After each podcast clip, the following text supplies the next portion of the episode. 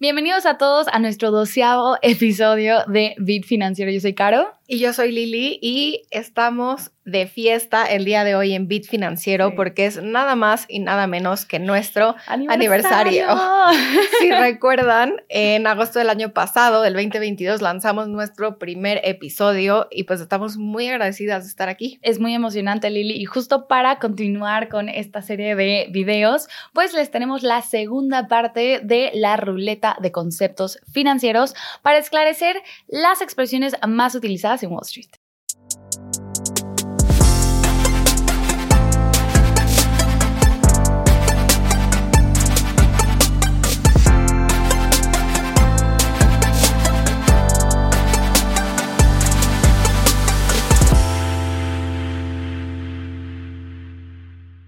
Empecemos con un concepto súper sencillo que a mi parecer, y seguramente tú estás de acuerdo conmigo, que no tiene mucha ciencia.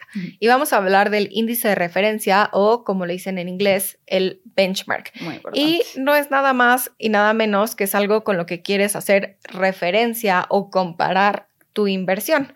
Es decir, esto tiene que ser algo que haga sentido. Es decir, si vas a comparar o si tu inversión es en, en, peras, pues vas a tener que comparar con otras peras. Si tu inversión es en manzanas, pues tendrás que comparar con otras manzanas. Y al final de cuentas, si lo queremos pasar al plano de las inversiones, pues si tú tienes un portafolio que invierte predominantemente en deuda local mexicana, pues tu índice de referencia no debería por lo menos tener cosas como pues acciones de Estados Unidos o de Japón. Al final de cuentas, tú quieres tener algo a qué compararte que pues sea similar a lo que tienes en posición en tu portafolio. Y ese es un muy buen ejemplo, Caro, y te parece, o sea, vamos a aterrizarlo todavía más a la vida diaria y vamos a hacer referencia a todos aquellos runners que nos están escuchando o viendo.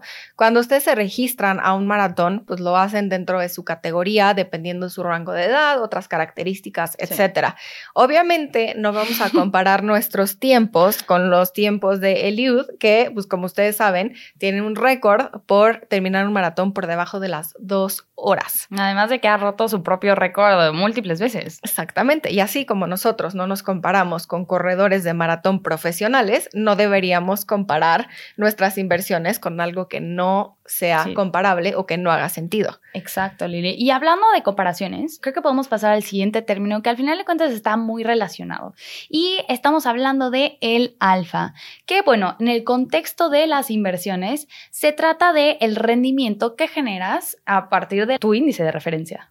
Y aquí el alfa, en otras palabras, lo podríamos definir como una métrica de desempeño del el estratega de inversión, es decir, quien está llevando el, control de esa inversión o la estrategia en sí de la inversión. Es decir, si nuestro nuestra inversión está por arriba de ese índice de referencia comparable, quiere decir que tenemos una alfa positiva. Si está por debajo, tenemos una alfa negativa y pues bueno, lo otro, este, un alfa de cero, ¿no? que están iguales que el benchmark.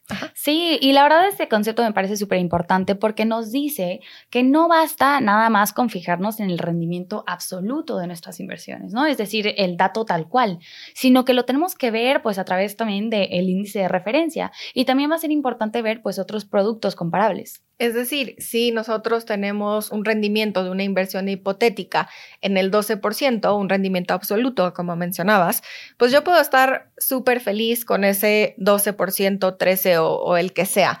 Pero si me pongo a comparar con el índice de referencia y yo veo que este índice de referencia está en 24%, probablemente ya no esté tan contenta. Sí, bueno, dime que da 24%.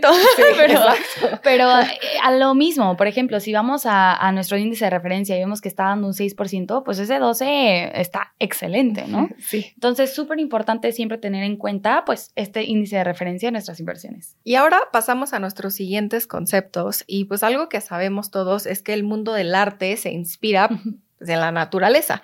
Y el mundo de finanzas e inversiones por lo que vamos a comentar, no se queda atrás. Y estos conceptos son el bull market y el bear market, es decir, el mercado oso y el mercado toro. Así es, si ustedes han visitado la ciudad de Nueva York, habrán visto que tenemos una estatua de un toro y esto no es una coincidencia porque pues se le conoce como bull market a aquel mercado que haya tenido pues un incremento importante de un activo, ¿no? De una manera importante y consistente por un periodo de meses o incluso años. Y para que sepan un fun fact, eh, seguimos en Nueva York, el artista Arturo Di Modica, o como se pronuncie, otorgó a la ciudad de Nueva York el pues la obra de arte llamado Charging Bull como símbolo de crecimiento y optimismo después de la caída estrepitosa de mercado de 1987. Y así como tenemos el lado positivo, también tenemos el lado menos optimista y ya es cuando entra el bear, market al cual se le conoce cuando hay caídas importantes en los mercados o en algún activo financiero. Así es. Y bueno, el origen de por qué se usa bear y bull, la verdad es de que no, no está tan claro, pero cuenta la leyenda que es por la manera en que estos animales atacan, ¿no? Al final de cuentas, pues e, el toro ataca con los cuernos hacia arriba. Exacto. y por eso se dice que es una tendencia a la, alza. Y bueno, mientras que el oso ataca con sus patas hacia abajo. Entonces, por eso se dice que hay una tendencia a la baja. Exactamente. Y también estos conceptos los podemos utilizar como adjetivos. Es decir, cuando estás muy optimista ante alguna situación, puedes decir que estás muy bullish o si estás muy pesimista, puedes decir que estás muy bearish. Buenísimo. Y ya con esto, pues estamos más que listos para utilizarlo en una oración o por lo menos que nadie nos sorprenda al utilizar estos términos.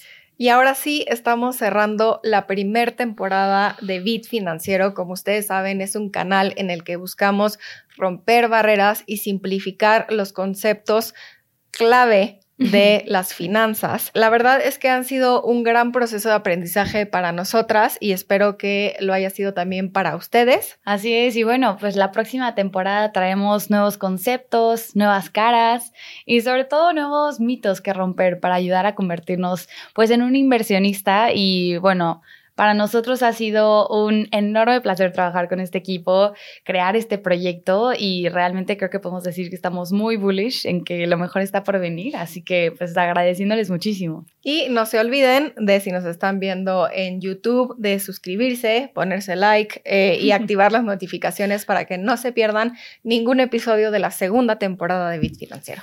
Con eso cerramos. Sí, gracias. muchas gracias.